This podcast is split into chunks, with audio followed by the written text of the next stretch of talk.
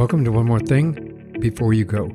In this episode, we're going to learn what it feels like to lose a parent at a young age and how it affects our whole life. We're going to hear from a woman who lost her mother when she was only 10 years old, as well as three other family members within close proximity of each other, and how it affected her life negatively. And we're also going to learn how she transformed her life into a positive, productive opportunity to help others achieve success in clearing the toxic environment affecting us all.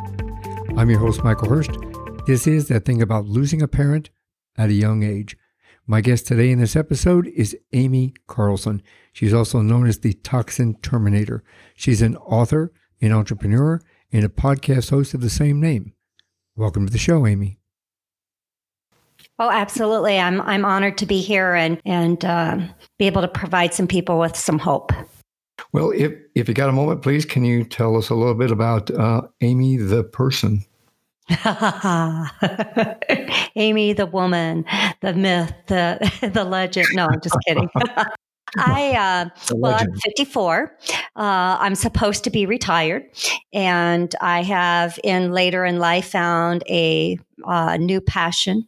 I was a owner and operator of Jiffy Lube franchises for better than 30 years of my life. So I am certified to work on cars.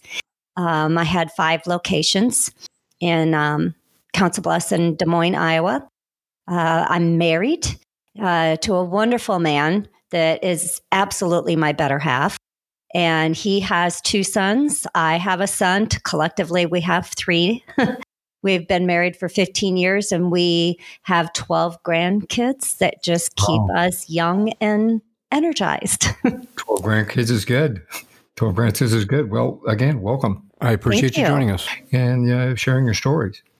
You lost three members of your family at a very young age. Um, I did. You lost your mother, your grandmother, and your grandfather all within a very, relatively short period of time, and then later on you lost your brother.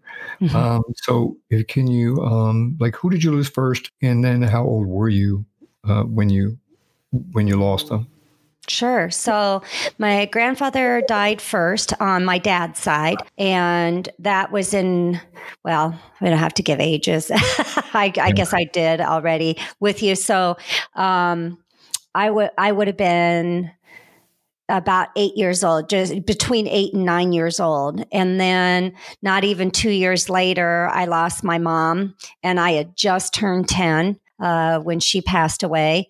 And then within six months of her passing away, I believe if I have my dates correctly, um, my grandmother on my mom's side um, passed away. And I came to to to find out later in life. You know as, as a child there's a lot of backstory that we don't always know going on. And um, what i found out is that my grandmother had been fighting multiple um, sclerosis for many many years. And after my mom passed away the desire to fight um, kind of left her. And and that's why she passed so quickly. So when your mother passed away uh, well your grandfather what did he die of? Was it natural causes, or was something disease related, or something that you just were unaware of or not know as a as a, a child?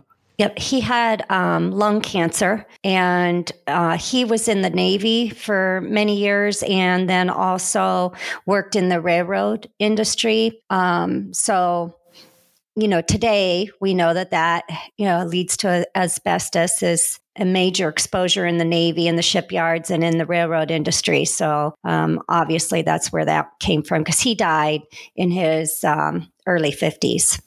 Did you know that as a child? Were you aware of what his history was and why he died? I knew he had cancer, um, but I didn't know all the rest of the history. And it and I and it's important to know that because when my mom was diagnosed and and uh, went into the hospital, and we were told that she had cancer, obviously I can't remember how my siblings responded, but that scared me because I had you know, grandpa just died of cancer, and and uh, we were told. My dad told me that oh, you know, mom's cancer is not like that. It's not the same. She's going to be okay. Um, you know, was I remember being told that. When you were ten years old, when your mother died, you were aware that she did have cancer. I was aware that she had cancer as well. I guess your dad took your mom to the hospital and um, he didn't come home with her. That's kind of how you knew she had passed on. Um, well, she went into the hospital in November um, and she uh, had a surgery. I mean, we didn't go visit her at the hospital. They brought her home for Christmas. They brought a nurse home with her, and she came home for Christmas. And then we ne- we didn't see her again. Um, and we we knew that she was sick and that she had cancer, but we were, you know, my dad told us that it wasn't like Grandpa's cancer and that she was going to be okay. And then um, you know, when I came down uh, from waking up and, and saw all her belongings on the kid, uh, dining room table, I was, you know, excited. I thought, oh, good, mom's home. And I went to go back into her their bedroom, and I'm like, "Where's mom? Where's mom?" And and dad was sitting and said, "You know, you need to come sit down, and um, we need to have a conversation." So, and I'm assuming you were close with your mother. Uh, it, yeah, I well, was. I mean, we've got two daughters, and both of our daughters are extremely close to their mother, and um, like a best friend or an older sister, mm-hmm. actually. Um, so this was a devastating blow to you. Yeah, it was huge, and and I think um, you know it just I never got to experience that part of a mother daughter relationship. You know, at that time, at ten years old, mom was still superwoman. She was amazing. She could do all things and do nothing wrong. And um, and she was a stay at home mom. She gardened. She sewed. She played piano. She um, you know, led Boy Scouts and Girl Scouts and volunteered at the school and, you know, did all those things. A lot of a lot of the moms in the neighborhood I grew up in were stay at home moms. And so, you know, uh, I knew her as that. I didn't get the chance to know her as a woman and have a friendship with her. So, in in regard to that, um, how did you feel about not being able to say goodbye? Oh, it haunted me. It, it it really did. There were many things that haunted me. Um, you know, growing up, I, well, first of all, uh, I didn't get a chance to grieve. Um, you know, we, she passed it. It was a Sunday morning that she died. Um, and we went to school on Monday. We were taken out of school for her funeral on a Wednesday and went right back into school on Thursday. And then it was just never talked about again. And so, you know, my world just got rocked and, and, and I had no one to talk to about that. So, um, that was really hard for me. Um, now I can't remember your original question. Oh, um, we were talking about the aspects of not goodbye. being able to say goodbye. Yeah. So yeah.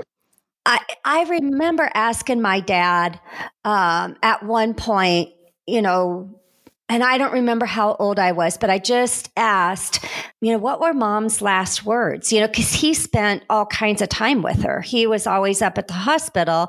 And I had asked that question, and, and I was always told, uh, you know, when you're old enough, I'll share that with you. When you're old enough, I'll, you know, I'll talk to you about that. So I grew up with this fantasy that there was something so profound shared at her end of life and that um, I was certain it had something to do with me, right? You know, and and I I was so looking forward to this time of finding this out. And um later on in life, I mean, I I'm like I don't know, I was probably in my late 20s, early 30s. I reconnected with my aunt, my mom's sister. And because after she passed, you know, the family just didn't get together. And I remember asking Mary Jo, you know, I I was never told what mom's last words were. And I was always told when I got old enough that, that it would be shared with me, and dad never talks about it. Do you know what mom's final words were. And she looked at me and she said, Amy, your mom was in a coma for weeks before she passed away. There were no last words. I'm like, oh, you're correct. You're killing me. You know, it was just like, what? You know, so, you know, as a child, we fantasize so much and we, um, I carried through childhood into adulthood. Uh, uh, well, you need to understand that I look exactly like my mom. Um, and not, I was told that by everybody. Um, you are the epitome of your mother. You look exactly like her. You act like her, you know. And even today, when you look at pictures, there's no denying, you know, we're mother daughter. And so I got told that repeatedly over and over again. And so I felt like I'm going to die when I'm 32 years old. You know, she was 32 years old when she passed away. So I was convinced, you know, these childlike things that we implant into our head. So it's a profound effect on you, actually, from the age of 10 yeah. forward, because obviously it affected you for a good portion. Well, yeah. a good portion of your early life. Absolutely. Um, obviously, you overcame. Absolutely. You know, eventually, you came to overcome that. Uh, maybe in a little bit, we'll kind of expand upon that. Sure. Because um, we know, as a child, most kids done in young people, they don't get to understand what grieving is. They don't understand what the five stages of grieving are. In my old profession as a police officer, I ran into a lot of kids that used to get into trouble for a lot of stuff. And then you do a little more investigation and find out that basically um, they lost a parent. Right. And they didn't know why. Nobody would tell them. They didn't understand it. They didn't know how to deal with their feelings. They didn't know what to do with them. So that's where they ended up. And, mm-hmm. and unfortunately, at least back in Colorado, where I was a police officer, um, in the area that I was a police officer, there was a lot of kids that got in trouble, mm-hmm. and a good portion of them um, were were due to something like losing a parent. Mm-hmm. Some got some got help, some did not, and uh, I continued to deal with them up until the time I retired, and then um, my colleagues dealt with them afterwards. Mm-hmm. So they continued down a nasty path of uh, I, I don't want to say acting out, but trying to cope with what they were not allowed to cope with at an early age because they lost a parent. Yeah, I um, as I grew up, uh, stop me if you want not want me to talk about this now, but I um, what I knew when I was growing up was that I hurt. I I I don't know that I could put a, a label on how I felt inside, but there was this huge hole that it just it was hor- you know i just didn't feel good. I didn't like my reality. You know my you know lost my mom. My dad remarried very quickly and then he he fell into alcoholism and and was gone a lot wasn't a lot of big presence in our life. And you know and then i found alcohol and drugs as well because it numbed the pain. I didn't have to feel what i was feeling when i was under the influence of alcohol or drugs. And then that led to obviously horrible behaviors. And but the beauty about it is um, I got sober when I was still only 19 years old or 20, you know, maybe I was 20 years old when I got sober. And, um, you know, God just has a hand in our lives all along. And when I got sober, at the time when I did, there were treatment centers that you went away to for a long period of time. And the nurse that was in the treatment center that took care of me was the same nurse that took care of my mom when she was in the hospital. Oh, that's ironic. Mm hmm. That's ironic. So uh, yeah, I was I was going to ask you how did how did it complicate your teenage years?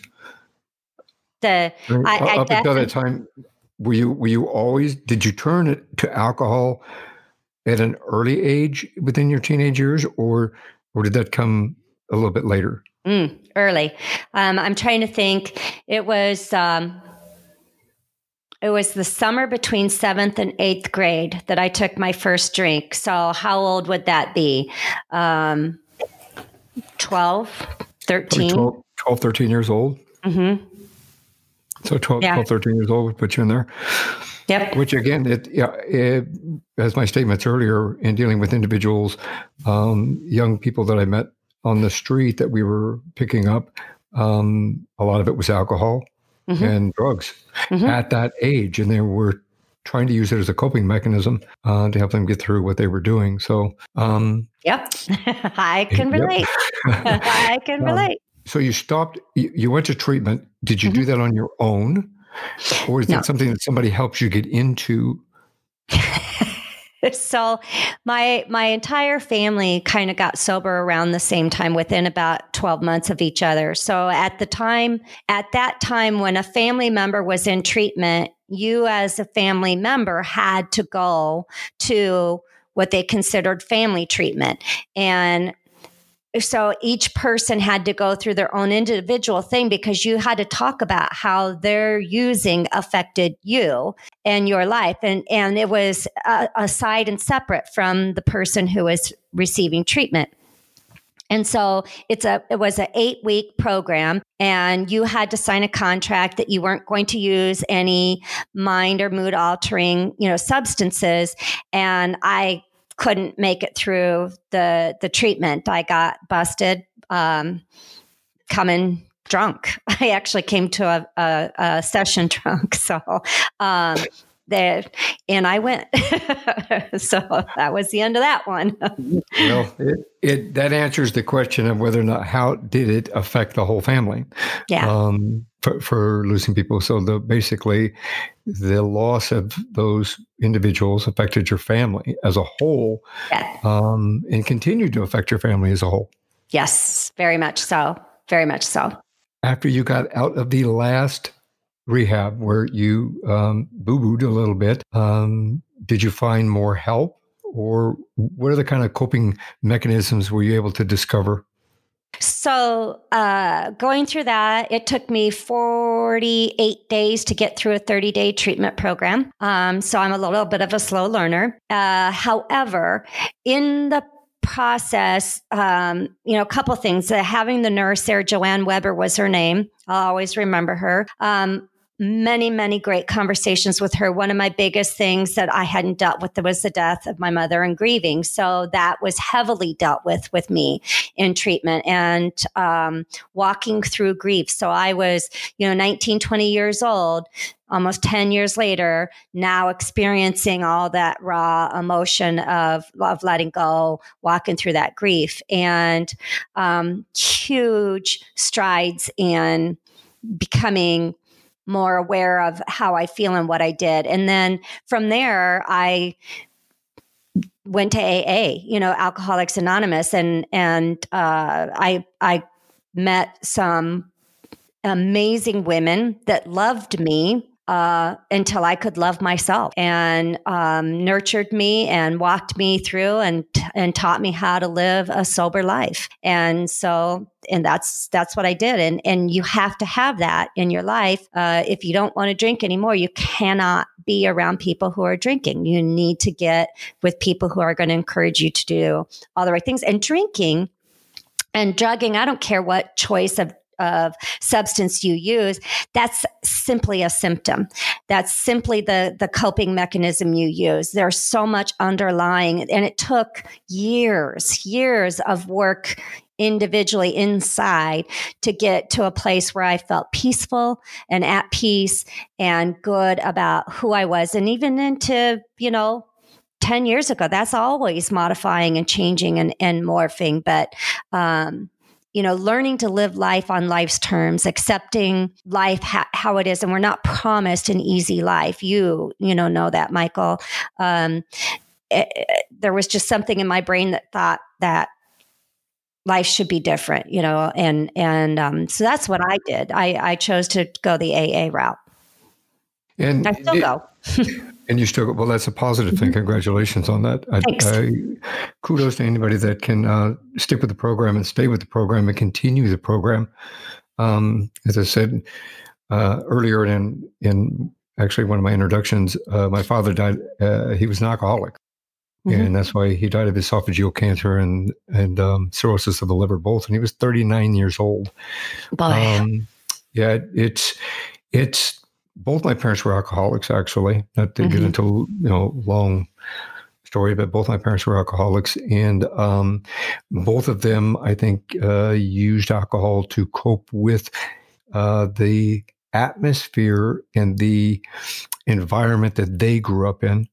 Right. Um, you know, we we didn't know till years and years later uh, on both of them actually that uh, of what was transpiring in their home environment that uh, was a big secret and it was kept secret and so mm-hmm. forth. And just recently, within the last probably five or six years, it finally came out. Mm. Um, and that was their coping mechanism. That's how they escaped and that's how they got through things. But I, um, I appreciate and I give kudos to anybody that sticks with the program. Mm-hmm. Um, I arrested a lot of drunk drivers. I was the sergeant in charge of a DUI task force, and uh, I did it as a choice. And uh, some people, it was a mistake. Some people, it was a problem. Mm-hmm. So anybody that stays in a program is a good thing. Absolutely. Not to change the subject too quickly. When did you lose your brother? Like, uh, how old? How well? I don't want to really get into ages, but um, how long after all this you you lost your brother? Because you were kind of close to your brother, were you not? I was very close to my brother. In that case, please tell me about your brother. My brother was born with an immune deficiency. And so, um, and we're not quite two years apart. He was older than I, I was. And um, there were many points in his life that he was sick, especially when he was younger before they uh, came upon a treatment that would help him and um, we worked together uh, in in our uh, family business. He and I worked together. I, you know, we bonded so closely together after losing mom. We were because dad wasn't there either. You know, he was active in his stuff, and so Jim and I were the ones who like really grabbed hands and and and really got even closer at that time. Uh, and he passed away just uh, ten years. Uh, well, it'll be it'll be 12 years this summer that he's been gone. And um, so he, he um, lived with my husband and I uh, the last couple years of his life, and and um, I we both uh, took care of him.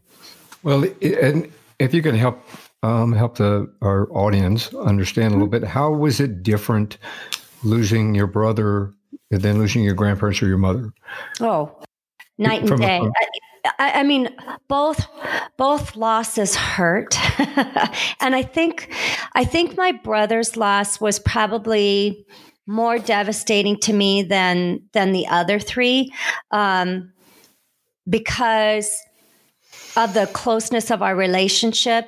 Um, and and he just was somebody I looked up to. Somebody I you know, he walked through so much with me in my life and, and, and I got to talk. Uh, you know, there was not anything unsaid between he and I.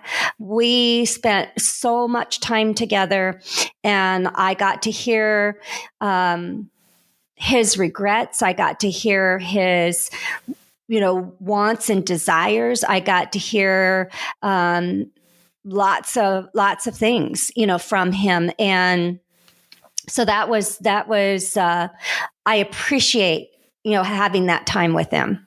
Yeah it's very important. Um, people don't realize the opportunity to say goodbye or say the you know something one last thing mm-hmm. before they go which is the whole purpose of this podcast which is extremely um, I won't say gratifying, but it gives you a better sense of peace and a better sense of understanding when they leave. You got to say what you wanted to say, do you know kind of what you wanted to do to a to a certain mm-hmm. point. Um, and it's different than losing somebody abruptly, mm-hmm. um, it because you're left with a void when you lose somebody abruptly, or you don't know much about it, or you don't get to say goodbye, or you don't get to say what you want to say. So, in taking care of your brother, um, I think that was a benefit, in, at least from my perspective, in watching both sides of it, both through family, friends, and colleagues and um, strangers.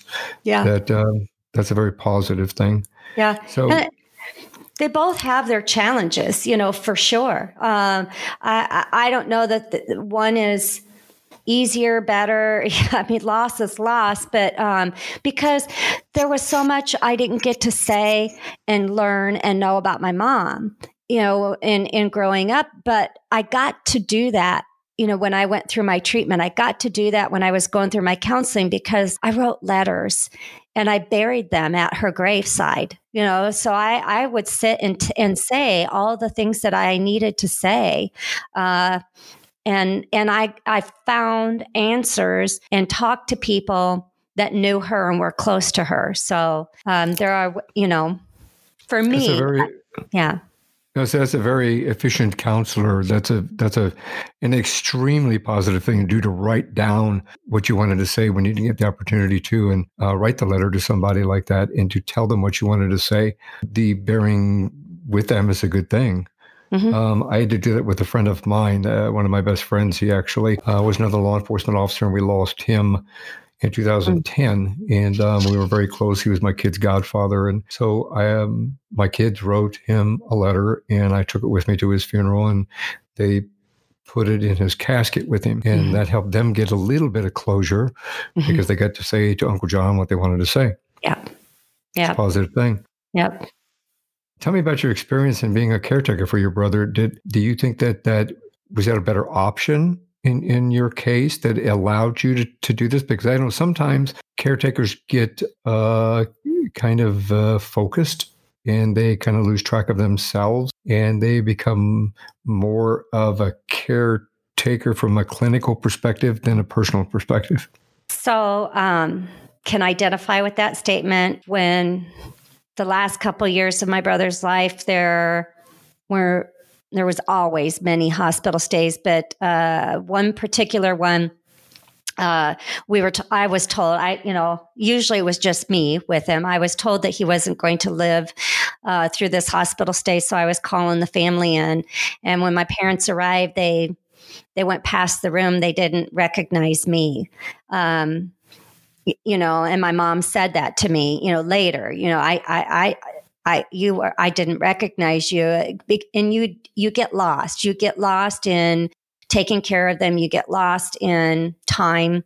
Um, that was one of the big things after losing him that um, I didn't realize how much of time I spent with him. You know, if it wasn't physically with him, taking care of him, than it was thinking about him, thinking about, you know, am I doing all the things I need to do to give him the best quality of life that he can possibly have? Am I, you know, providing as much as I can provide for him? Am I giving him all the opportunities that I can give him? Um, and then in my own mind, I'm also thinking about what am I going to do when he's gone? You know, I knew the end was coming. And so I was already starting to grieve and go through those processes before he even left. And um, that, that, really sucked the air out of me after he passed away that time thing and and trying to uh, figure out how to fill that void back up again, right? you know, we get those right. those empty voids that we have to figure out a positive way to have them filled. Um, but yeah, it, it just I loved it because there's so so many memories, you know, that I have that many of my other family members don't have. Um, you know that uh, that I can laugh about now and I can giggle about, and um, it took me a couple of years to get to that point where I I could laugh, you know, and and it took me a couple of years to get past the real sick part, you know, to get past and look and get to the healthier parts and get to the good memories, not all the tragedy, right? Um, you know, yeah. all the the the bad stuff. Yeah, and taking care of somebody for the last 18 months of their life. My father in law had Lewy body dementia, so I can understand um, exactly where you're coming from. Um, and it's different, you know, when you participate in someone's end of life yeah. that way. Yeah. And we, you know, my wife and I did the same thing. We got very clinical. Um, at times we kind of forgot to take care of ourselves and um, we forgot how to be a couple. Mm-hmm. Uh, we forgot how to uh, be individual as well and uh, it was a 24-7 job so i respect you for doing that and i respect uh, other people that do it too that yeah. just people i think a reminder that we could express upon anybody that's in that situation or going to go through that situation is keep in mind that you are a person mm-hmm. you're a family member you're a friend or a, a spouse or whoever you happen to be that you need to take care of yourself yeah. and make sure that you continue to take care of yourself because if you you get sick then you're of no benefit to that individual Yeah. Anyway. Yeah. So. Well, yeah, and, and learning to to accept the help when the help is there, take the help. You know, the, my husband and I did a lot of tag teaming. The, you know, my brother didn't want to die in the hospital. He spent so many time, um, times in the hospital. That's not where he wanted to die. And I wanted to honor that. And I had to fight for that. He fell and broke his hip just a week before he passed. And first of all, I felt a lot of guilt for that because that was on my watch. You know, it was, you know, in my care. But secondly, there was nothing they could do. I mean, it, you know, we were already at a point where there was nothing they could do, but they couldn't even do surgery, you know, nothing. So we literally watched him lay there and and and pass away. And um, I can't remember what I was going at with that, but um, must not have been that important. I got kind of lost, but it's um, my family. Taking- yeah, they well when we went to the hospital to find out that his hip was broken, they wanted to keep him there, and they wanted and you know or move him to a hospice facility, and I and I had to fight with no, I you know he does not want to be there. That's not what he his desire is, and at this point he was like a dementia patient. He didn't know reality, you know what was real and what wasn't, and um, you know, and and and so yeah so i made i made the decision to bring him back home and set things up and have that there. And then my whole family was there with us. So it was it was actually it was actually one of those experiences that w- really brought the family closer together as a whole unit. Even though it's death, um, we were all able to be there. We were all able to support each other, and we were all able to see. Well, myself, my sister, my dad were able to see those last final minutes that um, he shared so much with us and uh, that made such an impactful uh, difference in my life and my dad's life and my sister's life to be able to see that. Well, that's that's. I think it's important. Um, it's important from several different perspectives. My, our daughter. I keep saying my daughter, but it's actually our daughter. Um, our daughter uh, moved in with uh, Diane and I so mm-hmm. that she could help us take care of her grandfather. So mm-hmm. it was a profound experience for her as well. Mm-hmm. She saw life from a different perspective in yeah. that regard, but she didn't shy away from it. So, you know, uh, which we love her for. Um, we have two daughters. The other daughter was working in California, so she wasn't able to make it out here, but she did come out to say what she wanted to say yeah. prior to him going because we had him here in the house as well. So we had hospice come in here mm-hmm. um, close to the time that he was going to pass. And um, my wife was extremely grateful for the fact that we were able to get him and keep him in the house. Yeah. Um, with hospice coming here because it gave her an opportunity to reconnect with her father over long over uh, at least 18 months that he had left because prior to that they had a relationship but it really wasn't a close relationship this changed it a little mm-hmm. bit so she at least had a better opportunity to connect with him on a, on a different level um, Absolutely. which was good we had some fun times and he laughed a lot and mm-hmm. um, with his dementia he, he he used to hear him giggling and laughing, and we'd come up and he'd say, um, "What are you laughing at?" And he said, "Well, the squirrel's chasing the chipmunk," and he'd go, "See there? It's going right at my arm and running down over there, and don't you see it?"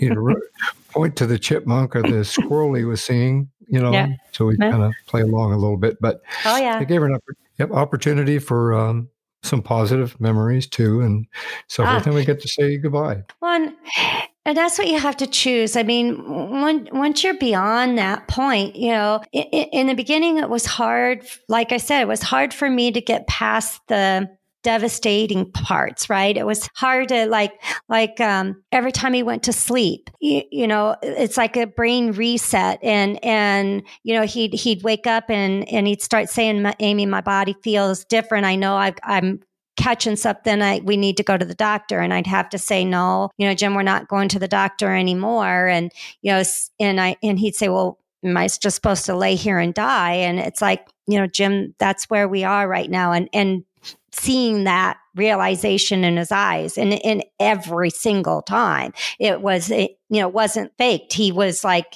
hit, hitting him. Um, you know, but choosing to, not go there anymore. You know, I choose to go to the funny. You know, we went to the Cleveland Clinic in Ohio. Our whole airplane ride was a, uh, a whole. It was just so interesting. I lost him in the airport. Uh, you know, I it was just like, how did I lose him? but I did, and he he had to go to the bathroom, and and so he gets into the restroom before we're taken off. You know, right? We're on the tarmac and and he's not coming out and we can't back away from the gate and we're blocking up all kinds of air traffic. And everybody's like you know they're like can't you get out? I'm like I, I can't get him out of there. I'm sorry you know so it's just like there were so many things that were so funny, you know, and experiences that happened. He overfilled the, uh, he flooded the bathtub in in the in the room that we were staying in because he had stepped on the, you know, how the bathtubs have you step on the or plunge it to, to the plug. Yeah, the plug. You know, he, he had stepped on it and didn't know when he was taking the shower, and and you know he, he's like, "Is there something wrong?" And and I go in the bathroom and it's flooding, and you know it's just like ah. I come back out and he's he's standing there and he's like, ah, it's just something's not right. And I'm like, no, you're right, Jim. Something's not right. He's got both legs in one pant leg. He's can't figure out why he can't walk.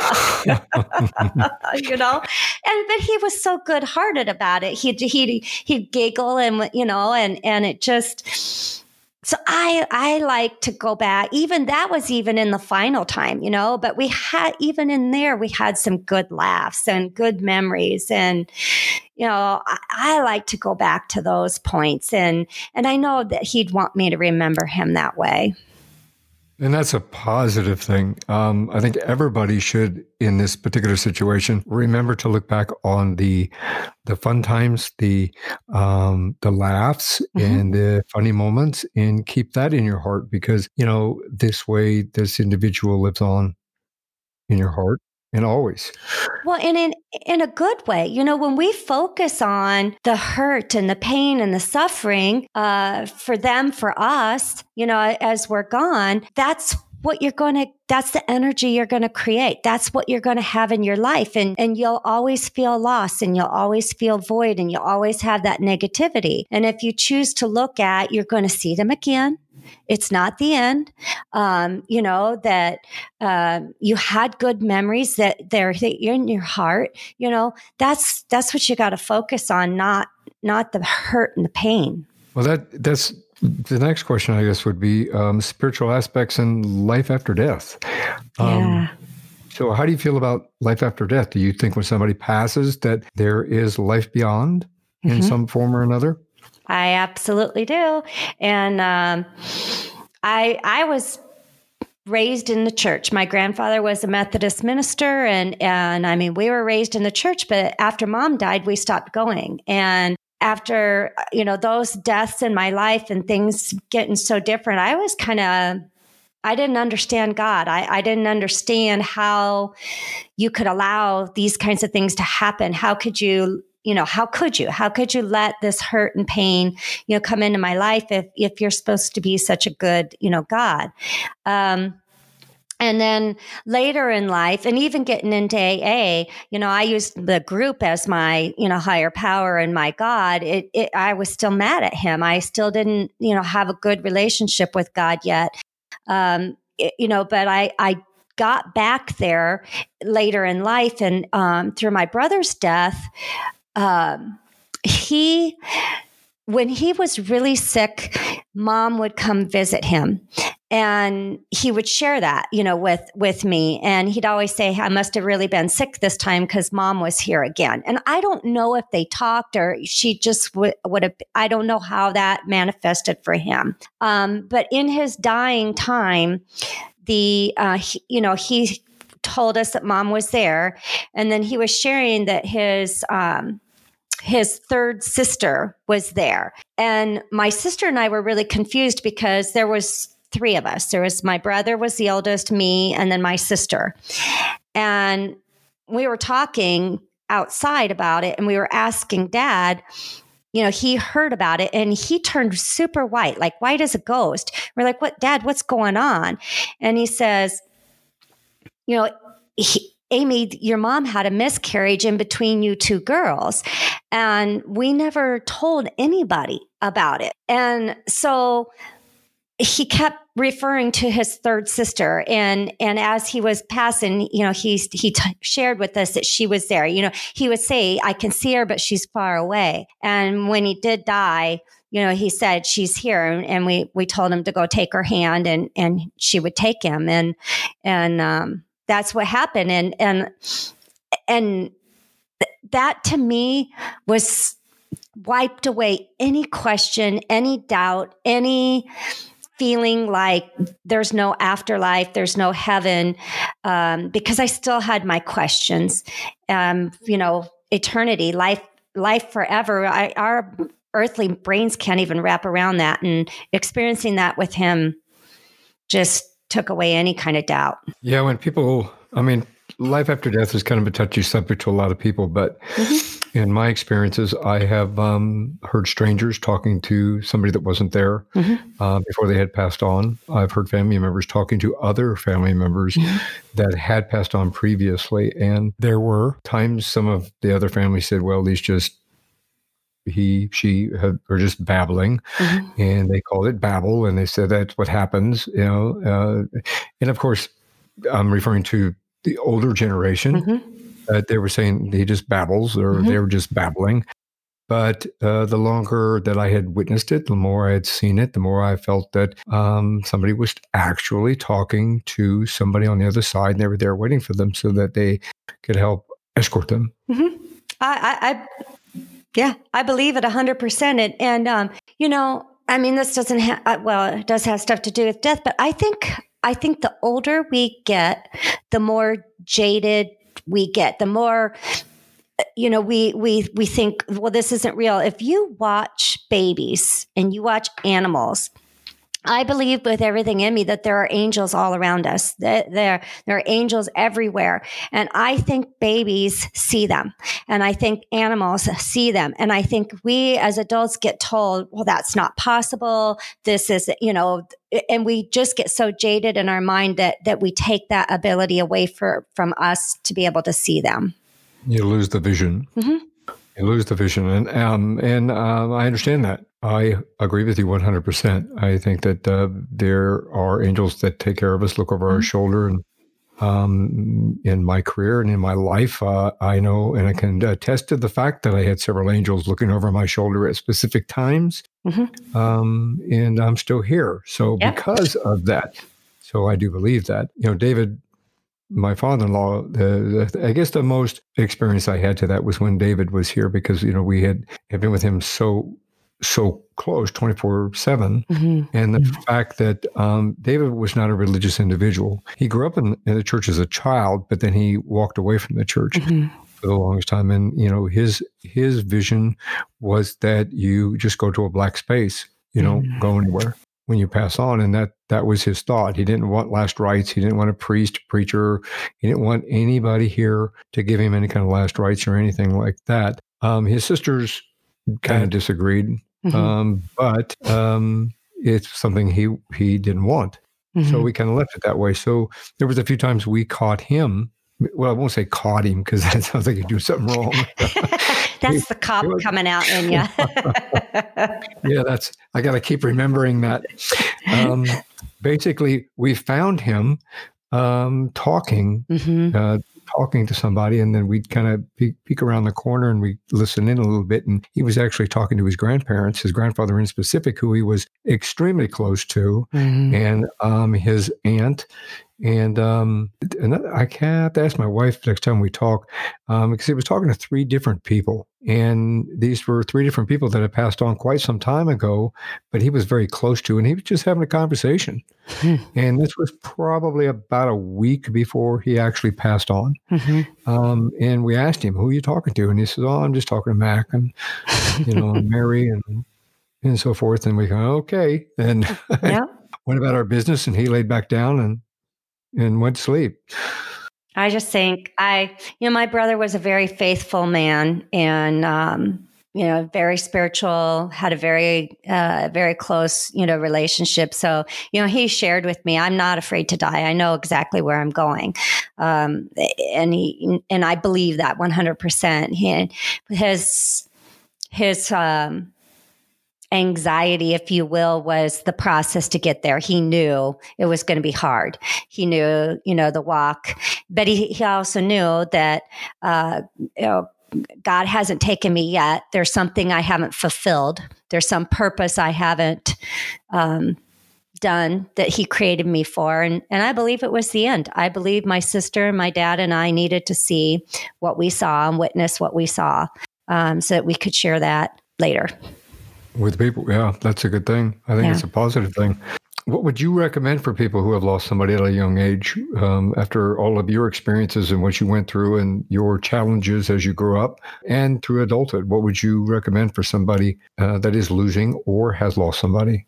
Um, oh boy, you know, number one, talk, talk, talk, talk. Grief looks different for everybody, and everybody processes grief in a different way. And um, don't let anybody tell you that you're handling grief wrong.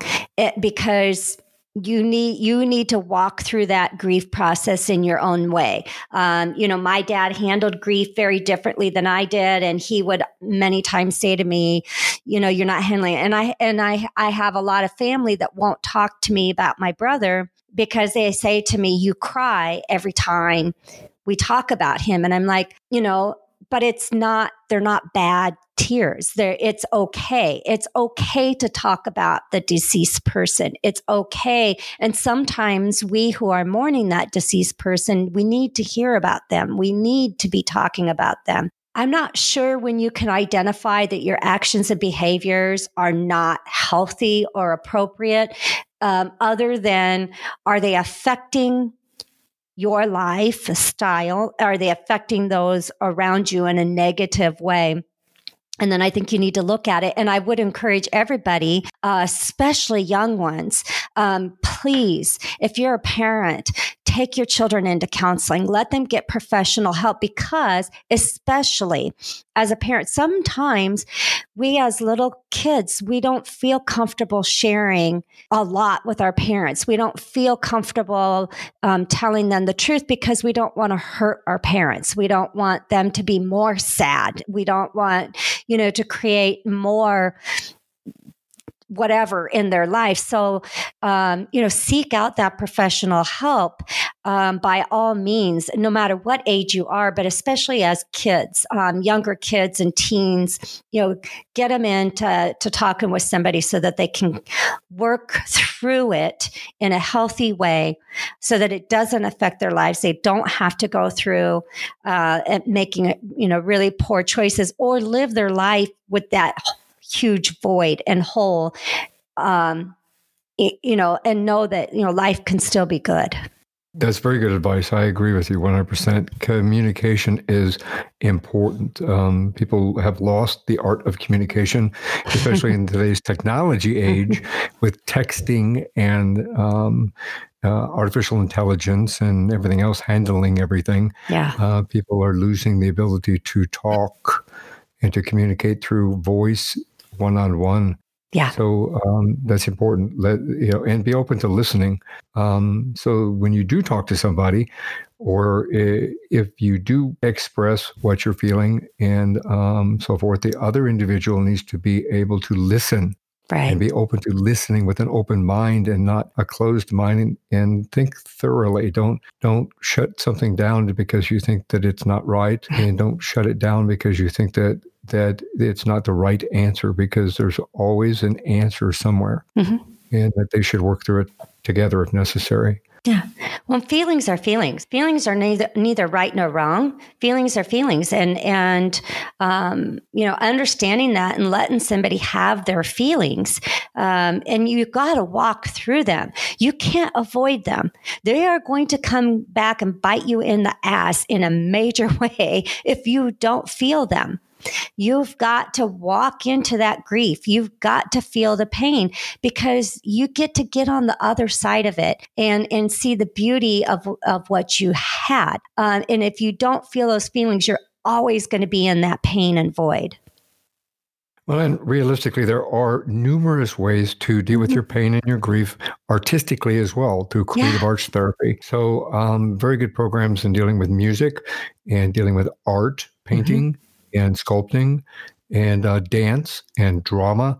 Uh, creative arts therapy is a very effective way of helping you work through your grief, work through your um, issues with uh, losing someone. Or I don't know if I want to use the word issues, um, working through the process. Mm-hmm. Of dealing with loss to, to at least do it from a, a positive perspective. And um, who knows, you may realize you're a great artist yeah. or a great dancer or a great singer or a great drum player you, know? you, don't know or a writer or you know there's so many different creativities and group you know there are so many different grief groups there's many many churches that have grief groups and you don't even have to belong to the church to come through that there are so many different uh, process. Uh, you know, when I was younger, and then with my nieces and nephews, when my brother passed, I took them to was it called Amanda the Panda?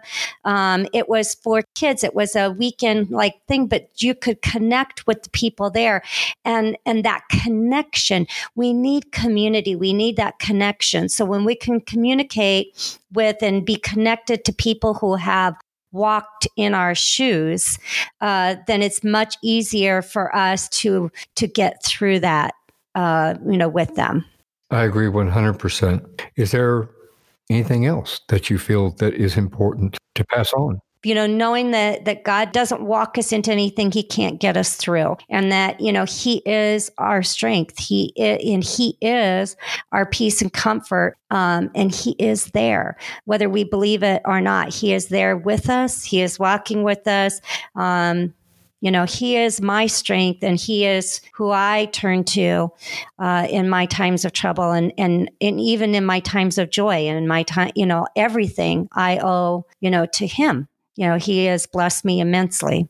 Well, Amy, I, I appreciate your conversation today. Thank you very much for all the tips and for the advice and for your stories. I think that sharing what you have shared with us should help people move through their process, especially if they're you know have an experience at a young age and or have children that are going through that experience um, it gives them at least a, somewhat of a path to understanding and knowing that there are answers out there and that uh, don't give up just choose the right path and to make sure that you can heal correctly and and stay positive about the experience. One last thing amy my thoughts are that negativity anger grief resentment over losing somebody are toxic to our system and that there are ways to alleviate that. Do you agree? So, in order to have a toxin free lifestyle, there's five pillars of living a toxin free lifestyle. They're air, water, food, absorption, and mental. So, grief is part of that mental part, right? We have grief, we have stress, we have mental illness, whether it's anxiety, depression. Um, there are so many realms of mental, and I believe it's one of the stronger pillars of really getting to the bottom of removing toxins from our, our home and our environment. I agree 100%. Again, thank you very much, Amy. I really appreciate your time and sharing everything with us. You can find the Toxin Terminator on your favorite podcast platforms or in the link in the show notes. Oh, absolutely. I'm, I'm honored to be able to provide some people with some hope. For our listeners out there, please remember that if you're experiencing any of these issues or if you need help yourself, there are support groups that are available to you as well as crisis lines. Please keep in mind that you need to communicate, talk, talk to your family, talk to your friends, talk to your colleagues. You are not alone. I'll provide information in the show notes of several options for getting help. Thanks for listening to this episode, and we really appreciate you. You can find more information about the Toxin Terminator podcast on your favorite listening platform and in the show notes, as well as find a link to Amy Carlson's new book, The Toxin Terminator Finding Focus, Energy, and Renewed Health by Removing Hidden Toxins, in the show notes, as well as on the website beforeyougopodcast.com. That's beforeyougopodcast.com. Thanks for listening to this episode of One More Thing Before You Go, a unique conversation about life. If you like our show and want to know more, check out our website at beforeyougopodcast.com. That's beforeyougopodcast.com. Tell your story, share your expertise, contribute to the blog, and subscribe to the newsletter. You can find us as well as subscribe to the program and rate us on your favorite podcast listening platform. And one more thing before you go have a nice day, have a nice week, and thanks for listening. One More Thing Before You Go, a unique conversation about life podcast, is a creation of One More Thing Productions, established 2010, all rights reserved.